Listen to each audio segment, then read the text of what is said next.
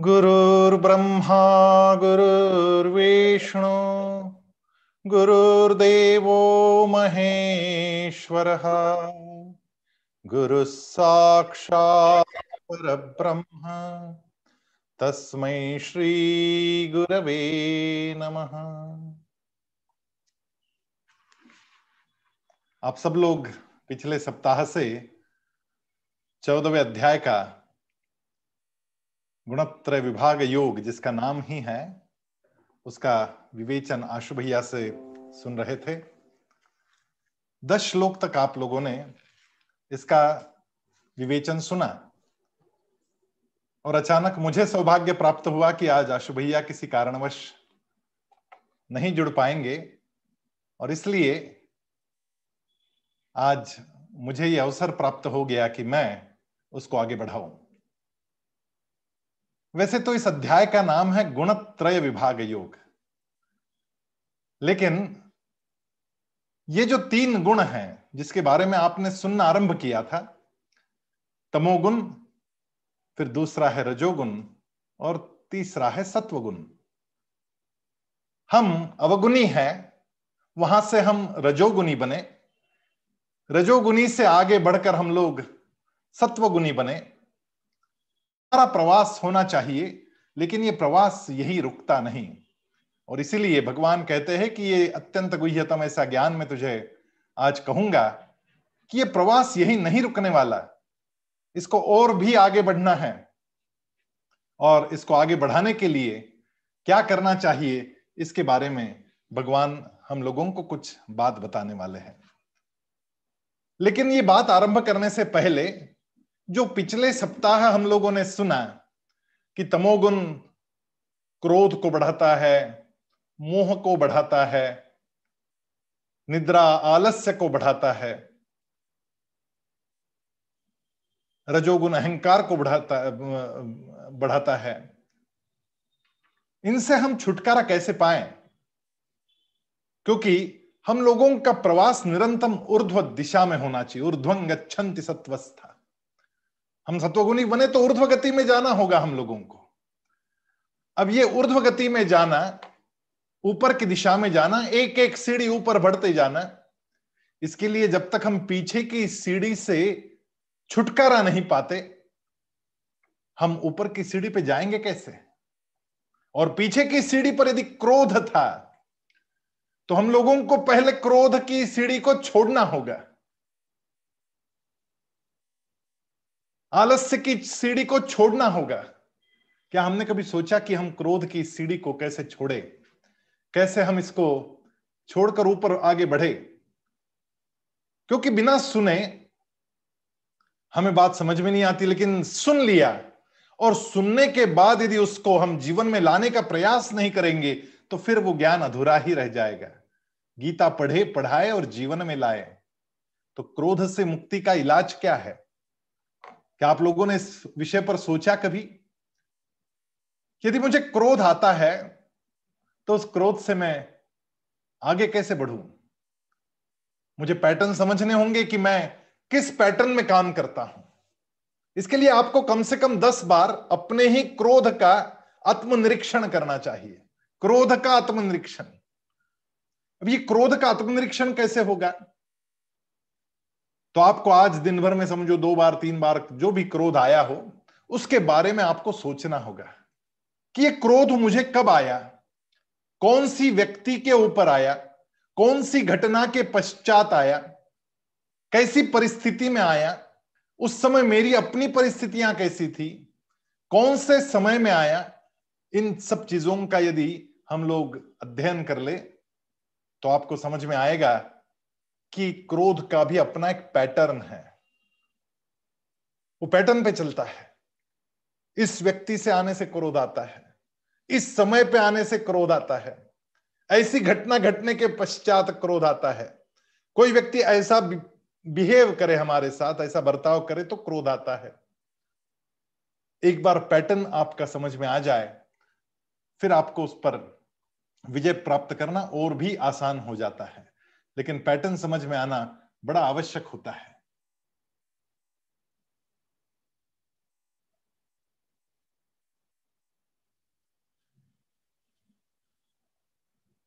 एक मिनट में थोड़ा गैप लेता हूँ। कुछ मेरी कंप्यूटर में शायद कुछ गड़बड़ हो रही है।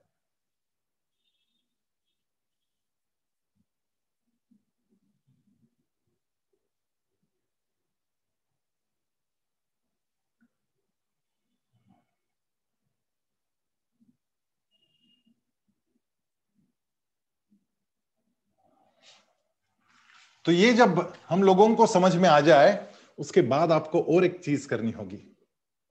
आपको अपने आप को समझाना होगा, क्योंकि ज्ञान तो हो गया कि कब क्रोध आता है। और ये ज्ञान होना, ये समझना ही क्रोध को जीतने की पहली सीढ़ी है।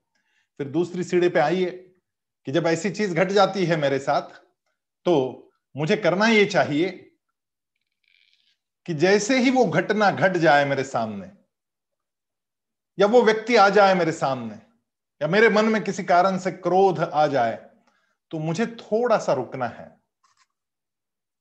क्योंकि क्रोध हमारे अंतर मन की सुप्तावस्था है।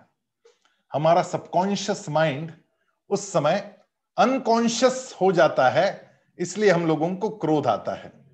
और ये क्रोध की घटना जैसे ही घटे आपके अंदर, वो क्रोध बाहर निकलने से पहले ही यदि आप थोड़ा सा रुक जाए, किंचित, और थोड़ा सा जैसे ही रुकेंगे, वैसे ही आप लोगों को समझ में आएगा कि सामने जो घटना घटी, उस घटना के पश्चात आप जब थोड़ा सा रुक जाते हैं तो क्रिया और प्रतिक्रिया के बीच में एक स्वतंत्रता आप लोगों को प्राप्त हो जाती है, और वो स्वतंत्रता ये है कि आपको कैसे रिएक्ट करना है, ये आप समझ लेते और वो स्वतंत्रता विचारों की, कि मुझे कैसी रिएक्शन देनी है, ये रिएक्शन की स्वतंत्रता से आप उससे बाहर निकल जाते हैं, क्योंकि आप जैसे ही सोचते हैं, वैसे ही आपका सुप्त मन, आपका अंतर मन जो सुप्त हो चुका था, वो जग जाता है, विवेक का जागरण हो जाता है। ये विवेक का जागरण क्रोध से मुक्ति का सबसे सुंदर इलाज है। आप इसको प्रयास करके देखिएगा, आपको पता चलेगा कि हफ़्ते भर के अंदर अंदर आपको ये प्रचिति आती है कि आप क्रोध से आगे बढ़ रहे हैं, एक सीढ़ी ऊपर चढ़ रहे हैं। लेकिन भगवान कहते कि सिर्फ़ एक सीढ़ी से काम नहीं बनेगा। अवगुणी से, तमोगुणी से आपको रजोगुण पर आना पड़ेगा। रजोगुनी से और एक सीढ़ी ऊपर चढ़ के सत्वगुनी बनना पड़ेगा। और सत्वगुनी बनने के पश्चात उसके आगे गुणातीत भी बनना पड़ेगा कि मैं सत्वगुण से भी ऊँचा उठ जाऊँ, क्योंकि सत्वगुण भी आखिर उससे भी कुछ ना कुछ दोष तो आते ही है। सत्वगुण से आपको ज्ञान हो गया, लेकिन ज्ञान भी अहंकार की तरफ़ ले जाता है। और इसलिए अहंकार भी पीछे खींचता है फिर से। और इसलिए सोने की जैसे विशुद्धता होती है। आपने जाना होगा कि 24 कैरेट का सोना सबसे शुद्ध सोना होता है। कुछ गहने 22 कैरेट के भी बनते, कुछ 20 के भी बनते, कुछ 18 के भी बनते। सोने में जब तक थोड़ी अशुद्धि नहीं होगी, तब तक उससे गहना बनाना ही असंभव है। अन्यथा वो गहना टूट जाता है। 24 कैरेट के सोने का गहना नहीं बनता। उसमें कुछ मिलावट करनी पड़ती है, कुछ अन्य धातु डालने पड़ते हैं, तब जाके उसको हम अलंकार के रूप में उसका उसको ढाल सकते हैं। उसी प्रकार भगवान ने इस अध्याय में हमें समझाया कि इस जीवन का अलंकार जो है, वो अलंकार प्रकृति के कारण संभव हुआ है। प्रकृति से हमें देह प्राप्त हुआ, प्रकृति से हमें मन, बुद्धि, अहंकार प्राप्त हुआ। और इसी के कारण वो आत्मा जो है, वो अंदर बांधा जा सका। इसी के कारण हम शेप दे पाए। यदि ये नहीं होता सब कुछ तो आत्मा रुकता ही नहीं, क्योंकि जिस क्षण शरीर गिरता है, आत्मा निकल जाता है। और शरीर बना है प्रकृति से। और आत्मा अहम बीज प्रद पिता भगवान ने बोला कि मैं तो केवल बीज प्रदान करने वाला पिता हूँ आत्म तत्व से अंदर रहता हूँ, बाकी तो सब प्रकृति का खेल। और प्रकृति से देह बना तो देह में प्रकृति से कुछ अशुद्धियाँ आना, ये बहुत ही स्वाभाविक है। यदि वो नहीं होती अशुद्धियाँ तो ये देह बनता भी नहीं। बिना अशुद्धियों के ये अठारह कैरेट का गोल्ड है। और हम जब तक उस महानिर्वाण तक पहुँचते हैं, तब तक उसको शुद्धता में ले जाना हमारा काम है। और वो शुद्धता गुणातीत शुद्धता कहलाती है। वो गुणातीत जब बन जाएँगे हम लोग, तब फिर से वापस आने का कोई संभव नहीं बचता।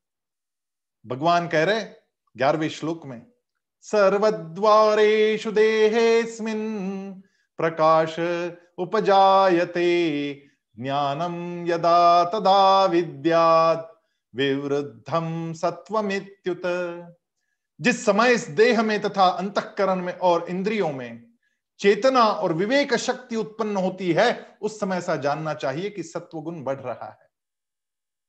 अब ये सत्वगुण, रजोगुण, तमोगुण, ये सब ध्यान में रखना बड़ा मुश्किल है। और इसलिए मैं बहुत आसान तरीका बताता हूँ आपको। रामायण की वो तीन व्यक्ति रेखाएँ आप सभी को पता है। एक कुंभकर्ण था, जो छह महीने सोता रहता था, छह महीने जगता था। रावण का भाई ये तीनों भाई है। ये रावण का भाई छह महीने तक सोता रहता था और छह महीने बाद जगता था तो छह महीने जगा रहता था। बड़ा आलसी था, निद्रा, उसे बड़ी प्रिय थी। तो वो हुआ तमोगुनी। यदि हमें भी बहुत ज़्यादा निद्रा पसंद है तो समझ लेना कि हम विभीषण के भाई बहन हैं। अब कुंभकर्ण के भाई बहन हैं। यदि आप रजोगुनी हैं, आपको चैन नहीं पड़ता, कुछ न कुछ करने का सदा मन करता है, एक जगह स्थिर बैठना आपकी प्रवृत्ति नहीं। अब ये हो गया, अब आगे क्या करूँ? अब वो हो गया, उसके आगे का क्या करूँ? निरंतर कुछ करते रहने की इच्छा आपके मन में है। पराक्रम आपका स्थायी भाव है, जीतना आपकी आदत है, बिना जीते आपको चैन नहीं पड़ता है। तो समझना कि आप रजोगुनी है। और ये तीनों भाइयों में रजोगुनी रावण था। इसको चारों तरफ़, उसके लिए बड़े परिश्रम किए उसने। उसने उग्र तपस्याएँ की, बल की उपासना की। भगवान महादेव को प्रसन्न कर लिया। इतनी उग्र तपस्याएँ की है कि अपना एक एक सर काट काट कर उसने भगवान के सामने चढ़ा दिया। और बड़ा विद्वान था।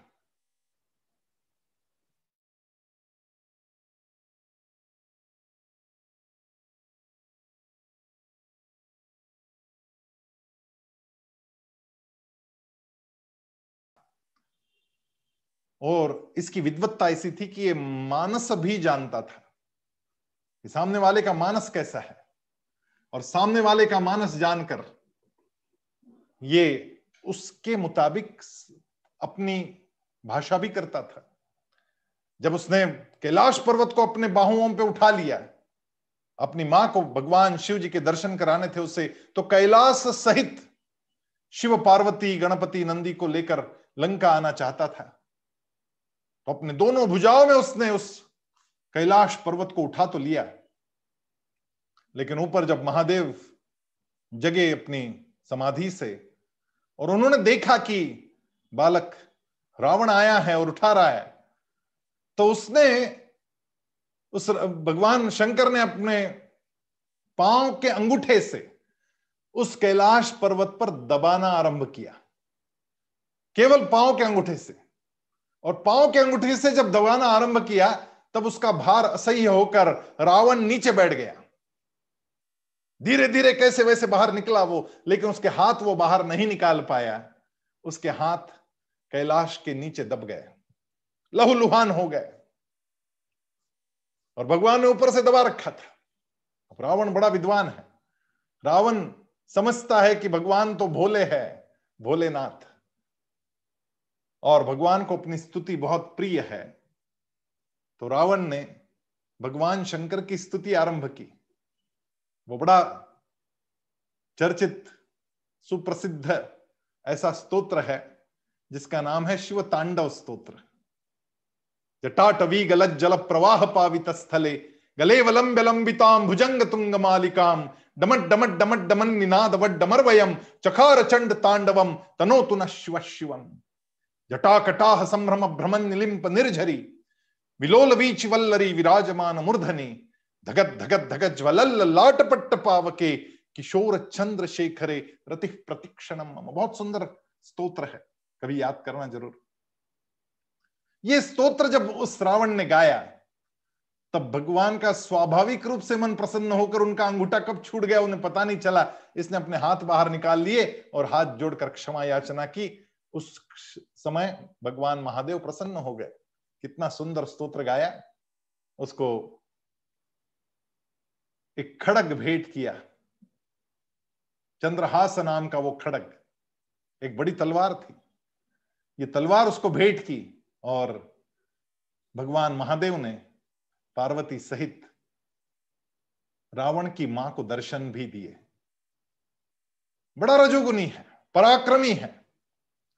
देवों को जीतकर अपने यहाँ लाकर रखा है। बंदी वास में सारे देव है।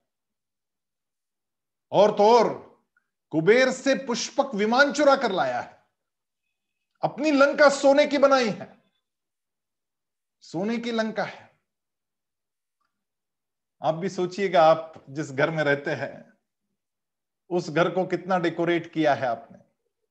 मन करता है दिन भर घर डेकोरेट करने का तो समझ लेना मैं रजोगुण में आया हूँ। चलो, तमोगुण से तो अच्छा है। तमोगुण से निश्चित रूप से अच्छा है। लेकिन सबसे अच्छा नहीं। भगवान कह रहे कि जिस समय इस देह में तथा अंतकरण में और इंद्रियों में चेतनता और विवेक शक्ति उत्पन्न होती है, उस समय समझना चाहिए कि सत्वगुण बढ़ रहा है। और ऐसा सत्वगुण जिसमें बढ़ा था वो है विभीषण, ये तीसरा भाई। वो बड़ा सत्वगुणी है, वो विवेक संपन्न है, उसकी विवेक शक्ति जागृत है, और उसने समझ लिया कि रावण गलती कर रहा है। सीता मैया को इस प्रकार उठाकर ले आना, ये ठीक बात नहीं। ये विवेक विभीषण को है, उसने समझाने का बड़ा प्रयास किया, लेकिन जब रावण समझा नहीं तो विभीषण ने रावण का साथ छोड़ दिया और भगवान राम से आकर विभीषण मिल गए। ये सत्वगुण, क्योंकि उसकी चेतनता और उसकी विवेक शक्ति बढ़ गई। जैसे ही विवेक बढ़ता है, समझना कि हम सत्वगुण की ओर बढ़ रहे लेकिन लोभ बढ़ता है तो समझना कि हमारी रजोगुण प्रवृत्ति बढ़ रही है। आगे के श्लोक में बताया वो, लोभ प्रवृत्तिरारंभ कर्मणामशम स्पृहा रजस्येतानि जायन्ते, विवृद्धे भरतर्षभ। हे अर्जुन, रजोगुण के बढ़ने पर लोभ, सकाम भाव से कर्मों का आरंभ, अशांति, विषय भोगों की लालसा, ये सब उत्पन्न होता है। देखिएगा, रावण में ये सब उत्पन्न हुआ है। क्या क्या उत्पन्न हुआ रावण में? लोभ। इसलिए विमान उठा के लाया लोभ है। दूसरे की चीज़ चुरा कर लाना ये लोभ। उसमें सकाम भाव सकाम भाव से सारे कर्म है। भगवान शिव की आराधना करता है तब भी कुछ ना कुछ कामना मन में है कि मुझे ये आशीर्वाद मिल जाए, वरदान मिल जाए, इसलिए मैं ये कर रहा हूँ। अशांति। रावण सदैव अशांत है। शांति उसके मन में नहीं रजोगुणी व्यक्ति का ये सहज भाव ही होता है कि वो अशांत रहता है। अब ये करो, फिर वो करो, फिर वो करो, उसके मन में सदा अशांति रहती है। वो स्वस्थ नहीं बैठ सकता। ध्यान उसका विषय नहीं। ध्यान के लिए दो मिनट भी बैठे तो उससे बैठा नहीं जाता, चैन नहीं पड़ती। अशांत मन है। देह भले ही एक जगह बैठ जाए, लेकिन मन शांत बैठेगा नहीं, क्योंकि अशांतता रजोगुण का स्थायी भाव है। विषय भोगों की लालसा है। इसलिए तो सीता मैया को उठा के ले आया है। कामलोलुप है। और कई प्रकार के विषय, हर इंद्रिय का अपना विषय। आँखों का विषय है देखना। कानों का है सुनना। नाक का है सूंघना। जिह्वा का है रसना। और त्वचा का है स्पर्श करना। ये पाँचों इंद्रियों के विषय। और मन छठा इंद्रिय। वो अपनी कामनाएँ इन इंद्रियों के माध्यम से, इन अन्य पंचेंद्रियों के माध्यम से पूर्ण करने में लगा हुआ है। और ऐसा कामलोलुप होना, ये कामलोलुपता भी रजोगुण का स्थायी भाव है। अब भगवान तमोगुण की व्याख्या कर रहे हैं। यानी कुंभकर्ण की व्याख्या कर रहे हैं। सुनिएगा। अप्रकाशो प्रवृत्तिश्च, प्रमादो मोह एवच तमस्येतानि जायन्ते, विवृद्धे कुरुनंदन है अर्जुन, तमोगुण के बढ़ने पर अंतकरण में अप्रकाश अंधकार हो जाता है। दोपहर में भी पर्दे लगाकर, अंधेरा कर कर सोने का मन करता है। तब समझ लेना कि मेरे मन में तमोगुण आया। कर्तव्य कर्मों में अप्रवृत्ति और प्रमाद। काम करने का मन नहीं करता। पड़े रहने को मन करता है। और निद्रादि अंतकरण की मोहिनी वृत्तियाँ ये सब उत्पन्न होती है। आलस उत्पन्न होता है। तो हम कौन सी कैटेगरी में है? आपको अपना एनालिसिस करना पड़ेगा सेल्फ एनालिसिस कि मैं कुंभकर्ण की कैटेगरी का हूँ, रावण की कैटेगरी का हूँ या विभीषण की कैटेगरी का हूँ तो पता चलेगा कि मैं कहाँ पर हूँ और फिर वहाँ से ऊपर उठने का प्रयास मुझे करना होगा। भगवान आगे इस, इन विषयों से बाहर निकलने के रास्ते भी समझाने वाले हैं और इसलिए बड़े कानों में प्राण लाकर आज सुनना होगा, क्योंकि बड़ा गुह्यतम ज्ञान भगवान आज समझा रहे यदा सत्वे प्रवृद्धे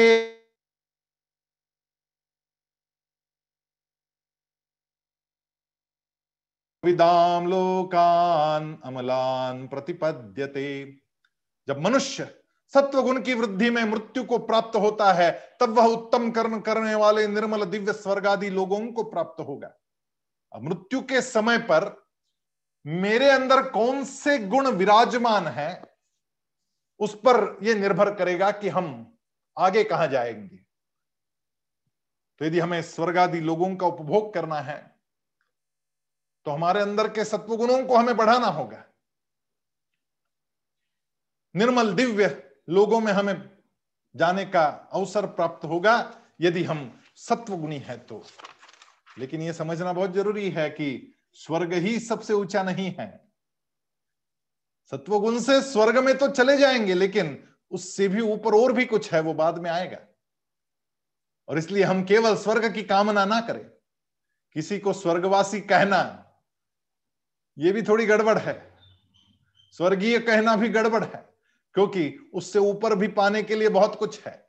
अब आप किस प्रकार के स्थान में जाना चाहते हैं? आप गंदे से लॉज में रहना चाहते हैं, या फिर आप साफ़ सुथरे, लेकिन फिर भी इकोनॉमी वाले होटल में रहना चाहते हैं, आप फाइव स्टार होटल में रहना चाहते हैं, या आप सेवन स्टार होटल में रहना चाहते हैं, आप पे निर्भर है। और आपकी कमाई क्या उस पर निर्भर है कि आप कौन से होटल में रहेंगे?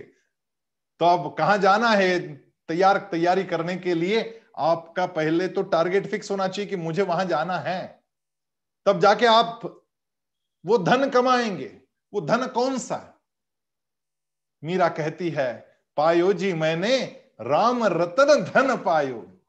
ये राम रतन धन पाने पर ही वो सेवन स्टार उपलब्ध होगा। अदरवाइज़ आप सत्वगुणी है तो फाइव स्टार स्वर्ग में जा सकते हैं। लेकिन सेवन स्टार कहाँ पे है और वो क्या है, वो आगे भगवान स्वयं बताएँगे। लेकिन जो रजोगुनी है, वो इकोनॉमी वाले होटल में जाएँगे कहीं। साफ़ सुथरा है, लेकिन इकोनॉमी में है। रजसी प्रलयंगत्वा कर्म संगिशु जायते, तथा प्रलीनस्तमसी मूढ़यो निशु जायते। रजोगुण के बढ़ने पर मृत्यु पश्चात कर्मों की आसक्ति वाले मनुष्यों में उत्पन्न होना हो, होगा। तमोगुण के बढ़ने पर मृत्यु पश्चात वह मूढ़ योनि यानी कीट पशु आदि योनियों में उत्पन्न होगा। ठीक से समझना इसे? ये कैसे होता है? वो जब आत्मा निकलती है आपकी तब देह तो जल जाएगा वो पंच महाभूतों में विलीन हो जाएगा। क्योंकि पंच महाभूतों से आया है तो पंच महाभूतों में विलीन हो जाएगा। लेकिन प्रकृति से प्राप्त जो मन बुद्धि अहंकार है, वो ना जलेगा, ना ज़मीन में जाएगा। वो पंच महाभूतों में विलीन नहीं होता। वो उस आत्मा को चिपक कर, अपनी अधूरी सारी वासनाओं को, वो मन लेकर के उसको आत्मा को चिपकता है। इतने दिनों का, इतने सालों का संग है तो छोड़ता नहीं है। और फिर उस आत्मा को गति प्रदान करता है, खींचता है और खींच कर ले जाता है ऐसे शरीर में जहाँ पर उस मन की अन्य बच गई जो कामनाएँ हैं, वो पूरी की जा सकती है। इसलिए रजोगुण है तो कर्मों की आसक्ति वाले मनुष्यों में उत्पन्न होंगे आप। लेकिन यदि तमोगुनी है तो फिर मृत्यु के पश्चात वो मूढ़ योनि को प्राप्त होंगे। यानी कीट, पशु आदि बनेंगे। और भगवान कह रहे कि कर्मण सुकृत सात्विक निर्मलम फलम रजसस्तु फलम दुखम अज्ञानम तमस फलम कौन से प्रकार के गुण का क्या फल है? ये भी समझा रहे भगवान। श्रेष्ठ यानी सात्विक कर्मों का फल आपको मिलेगा, सुख ज्ञान और वैराग्य। ज्ञान और वैराग्य पाना है तो सत्वगुण होना अनिवार्य है। वहीं से आगे गुणातीत तो हुआ जा सकता है। सीधे तमोगुण से गुणातीत तो ऐसा हो नहीं सकता। पहली सीढ़ी से दूसरी पर, दूसरी से तीसरी पर ऊर्ध्वं गच्छन्ति सत्वस्थ। मध्य गच्छन्ति तामस। ये जो मध्य मध्य गच्छन्ति राजसा ये जो चीज़ है,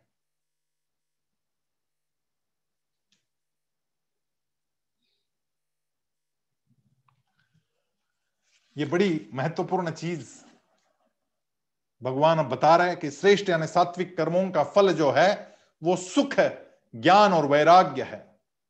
राजस कर्मों का फल जो है, वो दुख है। आप कहेंगे, ये क्या बात कह दी? पराक्रम करने वालों को दुख, ये कैसे संभव है? हम तो सुख के लिए पराक्रम करते हैं। इतिहास को थोड़ा सा पलट के देख ले। जिन जिन लोगों ने सत्ता की पिपासा में पराक्रम करने का प्रयास किया, उन उन लोगों को अंततो गत्वा दुख ही प्राप्त हुआ। यह हमारा इतिहास कहेगा। अलेक्जेंडर, हमें इतिहास में पढ़ाया गया अलेक्जेंडर द ग्रेट। गलत पढ़ाया गया मैं आपको कह देता हूँ। He was not at all great वो पराक्रमी था, इसका मतलब वो ग्रेट है, ऐसा नहीं। हमारे भारत में ग्रेट की व्याख्या कुछ और है। Chhatrapati Shivaji Maharaj was the great वो ग्रेट है। क्योंकि उन्होंने जो स्वराज्य प्राप्त किया, वो स्वराज्य स्वयं के उपभोग के लिए प्राप्त नहीं किया। बहुत सादगी में रहते थे शिवाजी महाराज। और अलेक्जेंडर ने जो पराक्रम करने का प्रयास किया है, विश्व विजय करने का प्रयास किया है, वो उसने केवल अपने परिवार के लिए, अपने स्वयं के लिए सुखों का, उपभोगों का, उसकी रचना करने के लिए किया। और इसलिए तो जब अंत में उसको समझ में आ गया कि मैंने इतना सब किया, उसके बावजूद मैंने गलती कर दी, मैंने अपना जीवन व्यर्थ कर दिया दर्द होने लगा अंदर से कि मैंने ये क्या किया तो अलेक्जेंडर अपने नोट डायरी में लिखता है कि जिस दिन मैं मरूँगा, उस दिन मेरे दोनों हाथ मेरे जनाजे के बाहर निकाल देना, ताकि लोगों को पता चले कि विश्व विजय करने वाला ये अलेक्जेंडर ऊपर जाते समय खाली हाथ गया। जो अत्यंतिक पराक्रम में लग जाते, वो सब कुछ खो देते अंततोगत हुआ वो अपनों को भी खो देते, क्योंकि पराक्रम के नाद में उनको अपनों का भी ख्याल नहीं रहता, उनको भी छोड़ देते और सब कुछ खो देते अंत तो गत्वा उन्हें दुखी प्राप्त होता है। आप जितना ज़्यादा पराक्रम, उतना ज़्यादा दुख अंत तो गत्वा आएगा, ये इतिहास हमें सिखाता है। पराक्रम करना है, लेकिन वो पराक्रम किस प्रकार का हो? वो सत्वगुण के साथ में कर्मयोग कैसे करे? केवल कर्म नहीं, कर्म के साथ में योग को कैसे जोड़े? ये केवल भारत में सिखाया गया, और इसलिए पराक्रम के पश्चात भी, अत्यंत आनंद के साथ में सत्व गुणों के साथ में मृत्यु को प्राप्त किया जा सकता है। लेकिन केवल राजस कर्म करते रहेंगे, उसको योग नहीं जोड़ेंगे। कर्म को योग यदि नहीं जोड़ा जाता है तो केवल कर्म जो है वो दुखों को ही जन्म देता है। और फिर जो तामसी लोग हैं, वो तामसी लोगों को क्या प्राप्त होता है? उन तामसी लोगों को केवल अज्ञान प्राप्त होता है। अज्ञानम तमस फलम। उनको अज्ञान प्राप्त होगा। तामसी का फल है अज्ञान, क्योंकि वो कुछ समझ नहीं पाएगा। यहाँ पे समझने की बात यह है कि ज्ञान, विज्ञान, अज्ञान, ये सब अलग अलग चीज़ें हैं। विज्ञान का उल्टा है अज्ञान। ज्ञान का उल्टा कुछ नहीं है। विज्ञान है विशेष ज्ञान। वो विशेष ज्ञान जो है, वो समय समय पर बदलता रहता है, अनित्य है। समझना होगा। जो अनित्य है, वो असत्य है। सत्य ही केवल नित्य होता है, बाकी सब अनित्य होता है। कल मैं जो टेलीफोन यूज़ करता था, आज वो बचा नहीं, वो नहीं।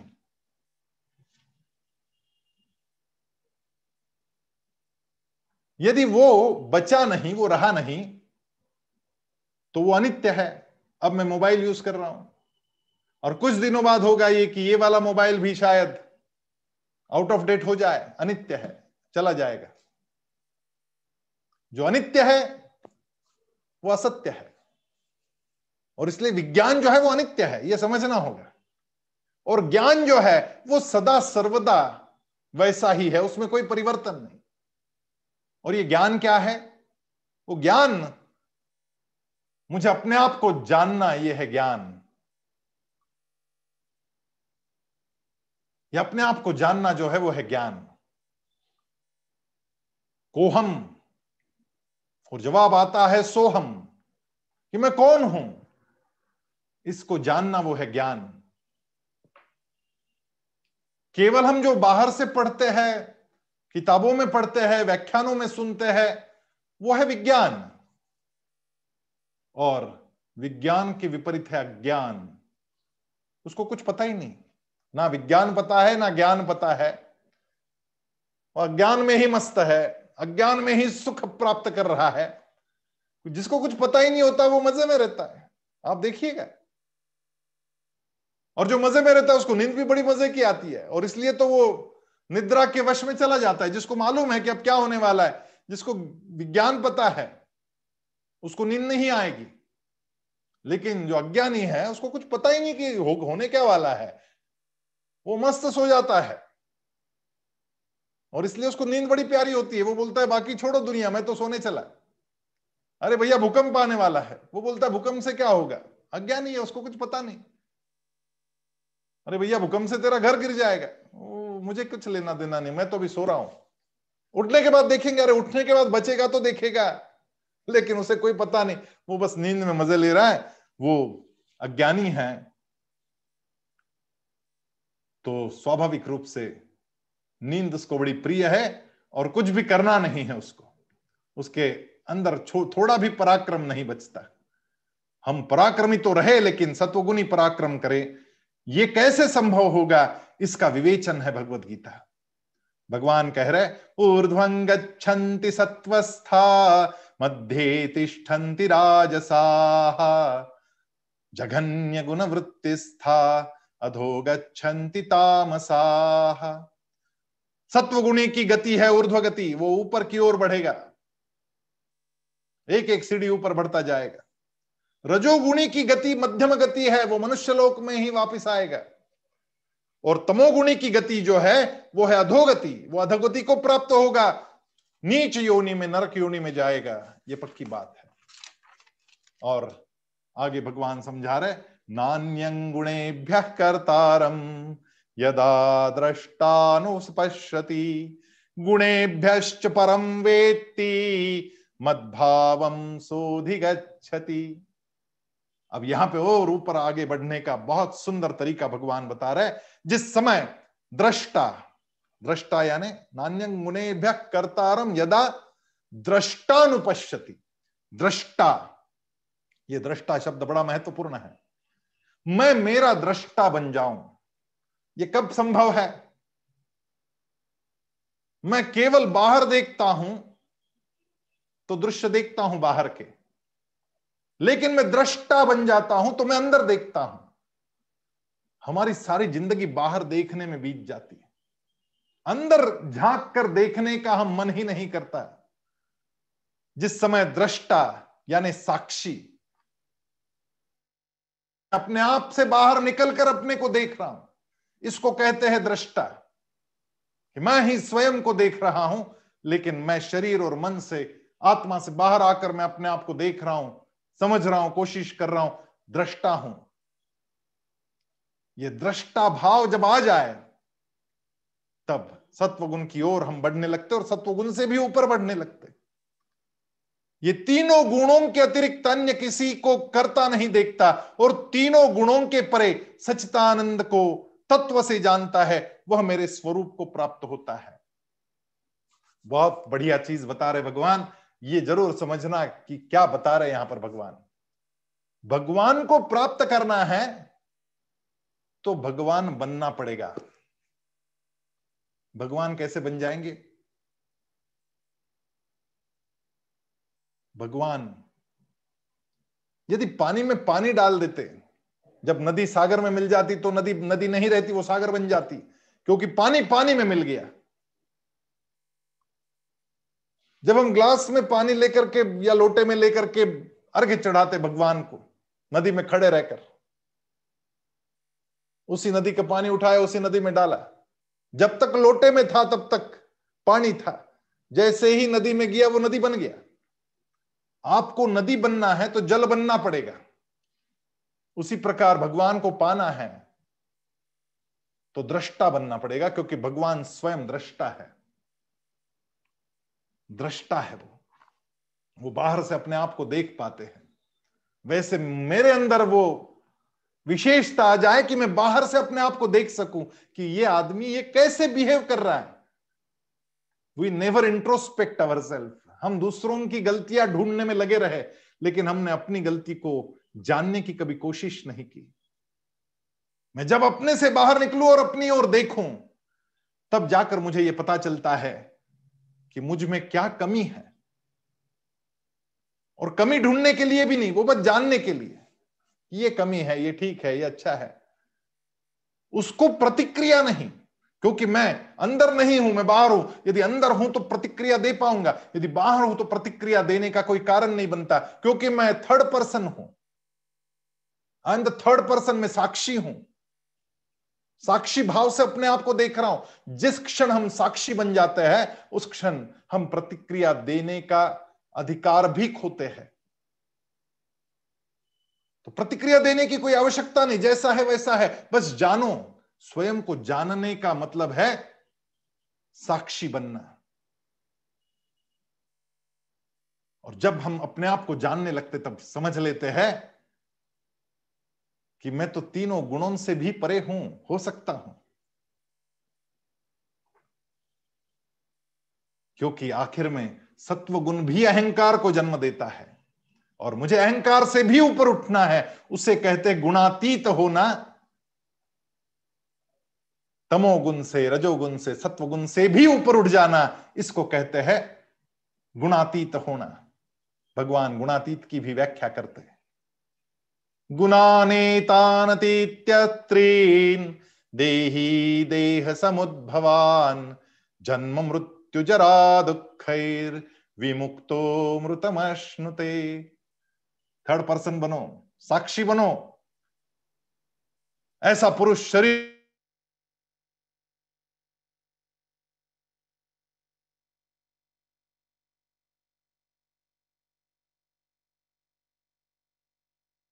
बिकम द थर्ड पर्सन जिस क्षण मैं बाहर निकलकर अपने आप को देखता हूँ तो मैं समझ लेता हूँ कि अरे, बूढ़ा हो गया हूँ, मेरे बाल सफ़ेद हो रहे मेरे झुरिया आ रही है। It's okay this is life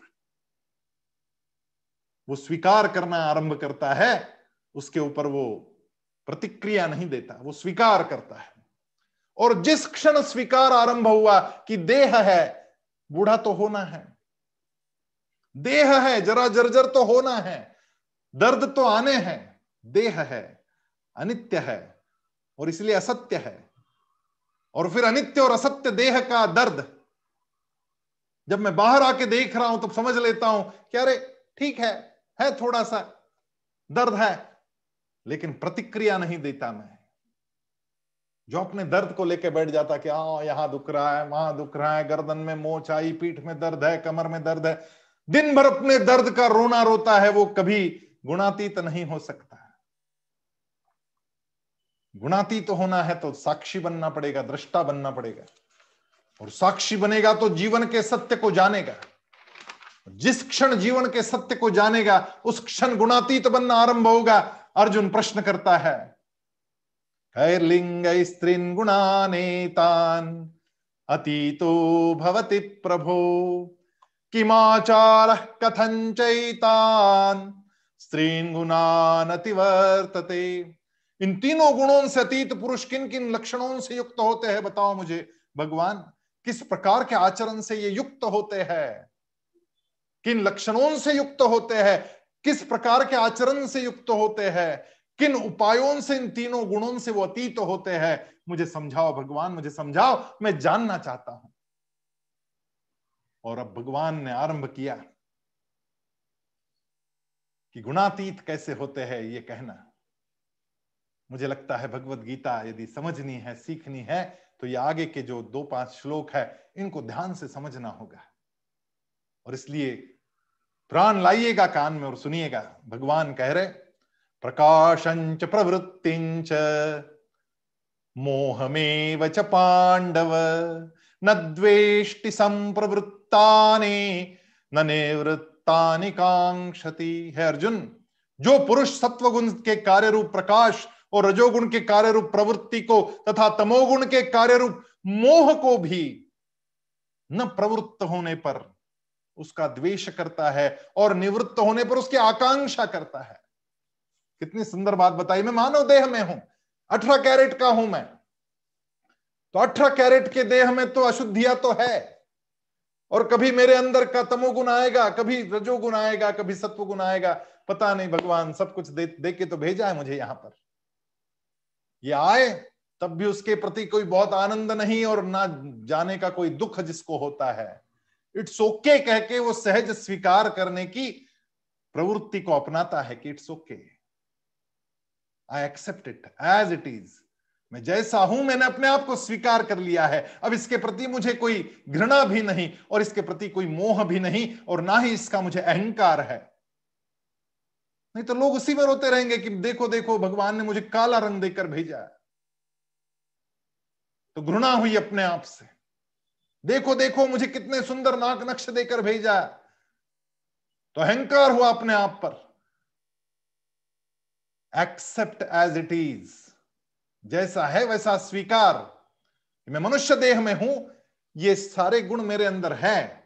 मैं इसका स्वीकार करता हूँ और जिस क्षण आप स्वीकार करते हैं, उस क्षण एक कदम आगे बढ़ते हैं आप। क्रोध का स्वीकार करो कि हाँ, क्रोध है मुझमें। उसको जानो, उसको समझो, दृष्टा बनो। जिस क्षण दृष्टा बनते, उसी क्षण क्रोध नष्ट होता है। दृष्टा होने से ही नष्टा होता है। जानोगे तो आगे बढ़ोगे, समझोगे तो आगे बढ़ोगे। और इसलिए अपने आप को समझो, अपने आप को जानो, इसलिए आँखें बंद तो करो, अंदर उतरो तो सही, झाको तो सही अपने अंदर, बैठो तो सही, थोड़ा शांत होकर। अंदर क्या चल रही है उथल पुथल जैसे ही जानने लग जाते, वो उथल पुथल शांत होती चली जाती। जैसे ही स्वीकार करते, वो उथल पुथल शांत होने आरंभ हो जाती। क्योंकि ना उसके प्रति द्वेष रह गया ना उसके प्रति कोई मोह रह गया, ना उसकी आकांक्षा रह गई। भगवान कह रहे उदासीन उदासीनो गुणैर्यो न विचाल्यते। गुणावर्तन्त योवतिष्ठति न्येङ्गते। जो साक्षी बन जाता है, गुणों से विचलित नहीं होता। गुण ही गुणों में बरतते हैं, ऐसा समझता है। This is all so complex एक दूसरे में फंसा हुआ है। एक दूसरे में फंसा हुआ है। गुणा गुणा गुणेश वर्तंत गुणा वर्तंत इतव योगतिष्ठति निंगते। बहुत सुंदर बात भगवान कह रहे कि ये सब चीज़ जब समझ जाएगा तो समझने के साथ साथ इससे निवृत्त होना भी आरंभ कर लेगा। ये बहुत सुंदर चीज़ भगवान ने इस तेईसवें श्लोक में हम लोगों को बताई और भगवान आगे बढ़े चौबीसवें श्लोक की तरफ़। ये सब करना हो तो करना क्या होगा? भगवान कह रहे कि स्वीकार, समत्व एक्ट ऑफ़ बैलेंसिंग ये बैलेंसिंग करना सीख जाओ। सम दुख सुख स्वस्थ समलोष्टाश्म कांचन सम होना सीखो। सम दुख, सुख, स्वस्थ। सुख में हो या दुख में? I am balanced because I have accepted it I have came out of it and I am the observer now मैं दृष्टा हूँ। मैं बाहर से देख रहा हूँ। मैं साक्षी बन गया हूँ। और जिस क्षण आप साक्षी बन जाते उस क्षण ना तो सुख के प्रति आपके मन में आकांक्षाएँ पैदा होती, ना दुख के प्रति घृणा बन जाती, ना द्वेष आता है ना दर्द आता। है आप अपने आप ही बाहर निकल जाते। करके देखिएगा, खुजली आती है आपको कभी बैठे बैठे आप दृष्टा बन जाए। कि आई ना खुजली, मैं देखूँगा क्या हो रहा है। I am not going to react मैं खुजली तुरंत करूँगा नहीं। मैं रिएक्ट कुछ भी नहीं करूँगा। आई खुजली, ठीक है, मैं देख रहा हूँ। आप देखिएगा, और बिना खुजाए वो खुजली निकल जाती है। जब ध्यान में बैठते तो पीठ में दर्द आता, घुटने में दर्द आता, पैर में चीटियाँ दौड़ती है। अधिष्ठान लेकर बैठना कि कुछ भी हो जाए, मैं साक्षी बन के देखूँगा दर्द की तरफ़। थोड़ी देर के लिए चीटियाँ दौड़ती पैर में, और चीटियाँ चली जाती अपने आप। बिना पाँव हिलाए चीटियाँ चली जाती, क्योंकि आप साक्षी बन गए बिना ऐसे ऐसे किए भी पीठ का दर्द निकल जाता है, क्योंकि आप साक्षी बन गए। आपने देखना आरंभ किया रे वाह, ठीक है है ना तू वहाँ? दर्द, मैंने देख लिया तुझे be there no problem I am not attach to you I am not detach to you खत्म हो गया मामला। जब दर्द देखता है कि भैया ये तो मेरी तरफ़ देखता ही नहीं है, तब वो भी चला जाता है। आप छोटे बच्चे को देखते ना, छोटा बच्चा सर पटक लेता है अपनी जिद पूरी करने के लिए क्योंकि उसे पता है कि मैं जब सर पटकता हूँ तो माँ आकर मुझे उठा लेती है। वैसे आपके सारे दर्द सर पटकते रहते आपके सामने, क्योंकि उनको पता है कि जैसे ही मैं सर पटकूँगा, वैसे ही ये मुझे उठा लेगी। और आप जिस क्षण बच्चे की तरफ़ अनदेखा करना शुरू करते अच्छा माथा पटक रहा है, पटक। मैं तेरी जिद पूरी नहीं करने वाली। ये माँ जब दो तीन बार कर लेती है ना, तब बच्चे का माथा पटकना बंद हो जाता है, क्योंकि उसको समझ में आ जाता है कि माँ देखती नहीं मेरी तरफ़। बिल्कुल भी देखती नहीं है। तो वो माथा पटकना ही बंद कर देता है। उसी प्रकार मेरे अंदर आने वाले सारे दुख जब ये समझ लेते हैं कि मैं तो कितना भी माथा पटक लू, कुछ नहीं बनता है। ये बस देखता रहता है मेरी तरफ़। संतुष्ट सततम योगी। ये संतुष्ट रहता है। कुछ बोलता ही नहीं, योगी बन चुका है। तो वो दर्द भी चला जाता है। सम दुख सुख स्वस्थ समलोष्टाश्म कांचन लोष्टक यानी पत्थर, मिट्टी, और कांचन यानी सोना। अब मिट्टी और सोना भी सम लगने लग जाए। ये थोड़ा मुश्किल है। बाकी तो सब आसान है, लेकिन इसको कैसे समझे? कि सोना और मिट्टी एक समान? एक समान ही बनेंगे वो, क्योंकि दोनों मिट्टी से ही आए और ये दोनों ही साथ में नहीं आएँगे, यहीं छोड़ के जाना है। फिर जब सोना भी यहीं छोड़ के जाना और मिट्टी भी यहीं छोड़ के जाना है तो दोनों एक जैसे है। समलोष्टाश्म कांचन तुल्य प्रिया प्रियो धीरस तुल्य निंदात्म संस्थिति मानापमानयोस्तुल्य तुल्यो मित्रारिपक्षयो सर्वारंभ परित्यागी गुणातीत उच्चते गुणातीत किसको कहना है, सुनो। जो अनित्य है, जो यहीं छोड़कर जाना है, ये जो साथ में नहीं आने वाला, इन सारे चीज़ों के प्रति जिसके मन में अब एक संतुलन आ गया, जिसके मन में अब एक समत्व आ गया, समभाव आ गया, तुल्य प्रिया प्रियोधीरस। जो प्रिय व्यक्ति के लिए और अप्रिय व्यक्ति के लिए भी सम हो गया। अप्रिय और प्रिय दोनों के लिए मित, आगे तो लिखा है, तुल्यो मित्रारि हो। मित्र और रिपु रिपु यानी शत्रु। मित्र के लिए और शत्रु के लिए, प्रिय के लिए और अप्रिय के लिए भी सम हो गया। कैसे संभव है? संभव है, क्योंकि मुझे पता है कि ये जो प्रिय और अप्रिय है, जो मित्र और शत्रु है, ये बस कुछ दिनों के साथी है हमारे, ये अनित्य है और इसलिए असत्य है। तो मुझे इनके प्रति भी समभाव लाना होगा। तुल्य निंदात्म संस्थिति ही। बहुत बड़ी बात कह रहे भगवान। निंदा और स्तुति, दोनों में तुल्य रहना, तुल्य निंदात्म संस्तुति ही। निंदा और स्तुति में भी सम रहना, क्योंकि अनित्य है। आपके सामने आके आपकी कोई स्तुति करे तो बड़ा गुदगुदी होती है अंदर से कि वाह वाह वाह, कितना बढ़िया कह रहे हैं। मज़ा आ गया। और कोई आके गाली गलोच कर दे तो बड़ी तकलीफ़ होती है अंदर। लेकिन शांति से बैठकर सोचेंगे तो समझ में आ जाएगा कि निंदा और स्तुति ये दोनों ही टेम्पररी थी। थोड़ी देर के लिए खुश हुए, थोड़ी देर के लिए दर्द हुआ। थोड़ी देर के बाद खुशी भी चली जाती, दर्द भी चला जाता तो बैलेंस हो गया, कुछ नहीं बचा। जब कुछ बचना नहीं, जब बैलेंस होना ही है तो अभी से पहले से बैलेंस क्यों ना करे? तो कोई स्तुति कर रहा है, कोई निंदा कर रहा है इसी दोनों स्थितियों में मैं स्थिर रहना सीखूं, मैं सम रहना सीखूं। और संपूर्ण कर्मों के आरंभ का भी जो त्यागी हो जाता है। कर्मों के आरंभ का त्यागी यानी कर्म फल का त्यागी। यानी ये मैंने किया है, ये भावना का त्याग जिसने कर दिया, ये भगवान ने मुझसे करवाया है, इस भावना को जिसने स्वीकार कर लिया, ये पराक्रम मैंने नहीं किया, मेरे हाथों करवाया गया भगवान ने मुझे भाग्य, भाग्यशाली समझा इस काम के लिए। मैं स्वयं भाग्यशाली हूँ कि भगवान ने यह पराक्रम करने के लिए मुझे चुना ये भाव जिस क्षण मन में आएगा, तब हम समत्व को प्राप्त हो जाएँगे और समत्व को प्राप्त होते ही गुणातीत तो होना आरंभ हो जाएँगे। मांचयो व्यभिचारेण भक्ति योगे न सेवते। सगुणान समतीत्यैतान ब्रह्म भूयाय कल्पते। और जो मनुष्य अव्यभिचारी भक्ति योग के द्वारा मेरा सेवन करता है, वह इन गुणों का अतिक्रमण करके ब्रह्म प्राप्ति का भाग्य से प्राप्त हो जाता है। ब्रह्मणो ही प्रतिष्ठा हम अमृत अमृतस्याव्ययस्य च। शाश्वतस्य च धर्मस्य सुखैस्यांतिका कस्य च। क्योंकि ब्रह्म का और अविनाशी अमृत का तथा शाश्वत धर्म का और एकांतिक सुख का आश्रय मैं ही हूँ। भगवान स्वयं कह रहे कि आ जाओ, मेरे पानी में पानी बन जाओ, मेरे रंग में रंग जाओ। और मेरे रंग में रंगना है तो मेरे जैसा बनना पड़ेगा। मैं जैसा गुणातीत हूँ, वैसे तुम भी गुणातीत अपने आप को बनाते हुए आगे बढ़ो। और गुणातीत बन जाओ। जिस क्षण आप गुणातीत बन जाएँगे, उस क्षण मुझमें समा जाते हैं आप।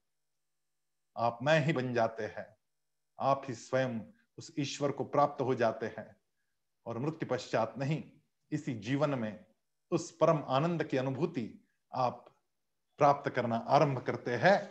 और इसलिए गुणातीत होना, तमोगुणी से रजोगुणी रजोगुणी से सत्वगुणी और सत्वगुणी से गुणातीत ये हमारा प्रवास इस दिशा में होना चाहिए। ओम तत्सदिति श्रीमद भगवद गीतासु उपनिषत्सु ब्रह्म विद्यायाम योग शास्त्रे श्री कृष्णार्जुन संवादे गुणत्रय विभाग योगो नाम चतुर्दशोध्याय हरे नमः हरे नमः हरे नमः। श्री कृष्णार्पणमस्तु जय श्री कृष्ण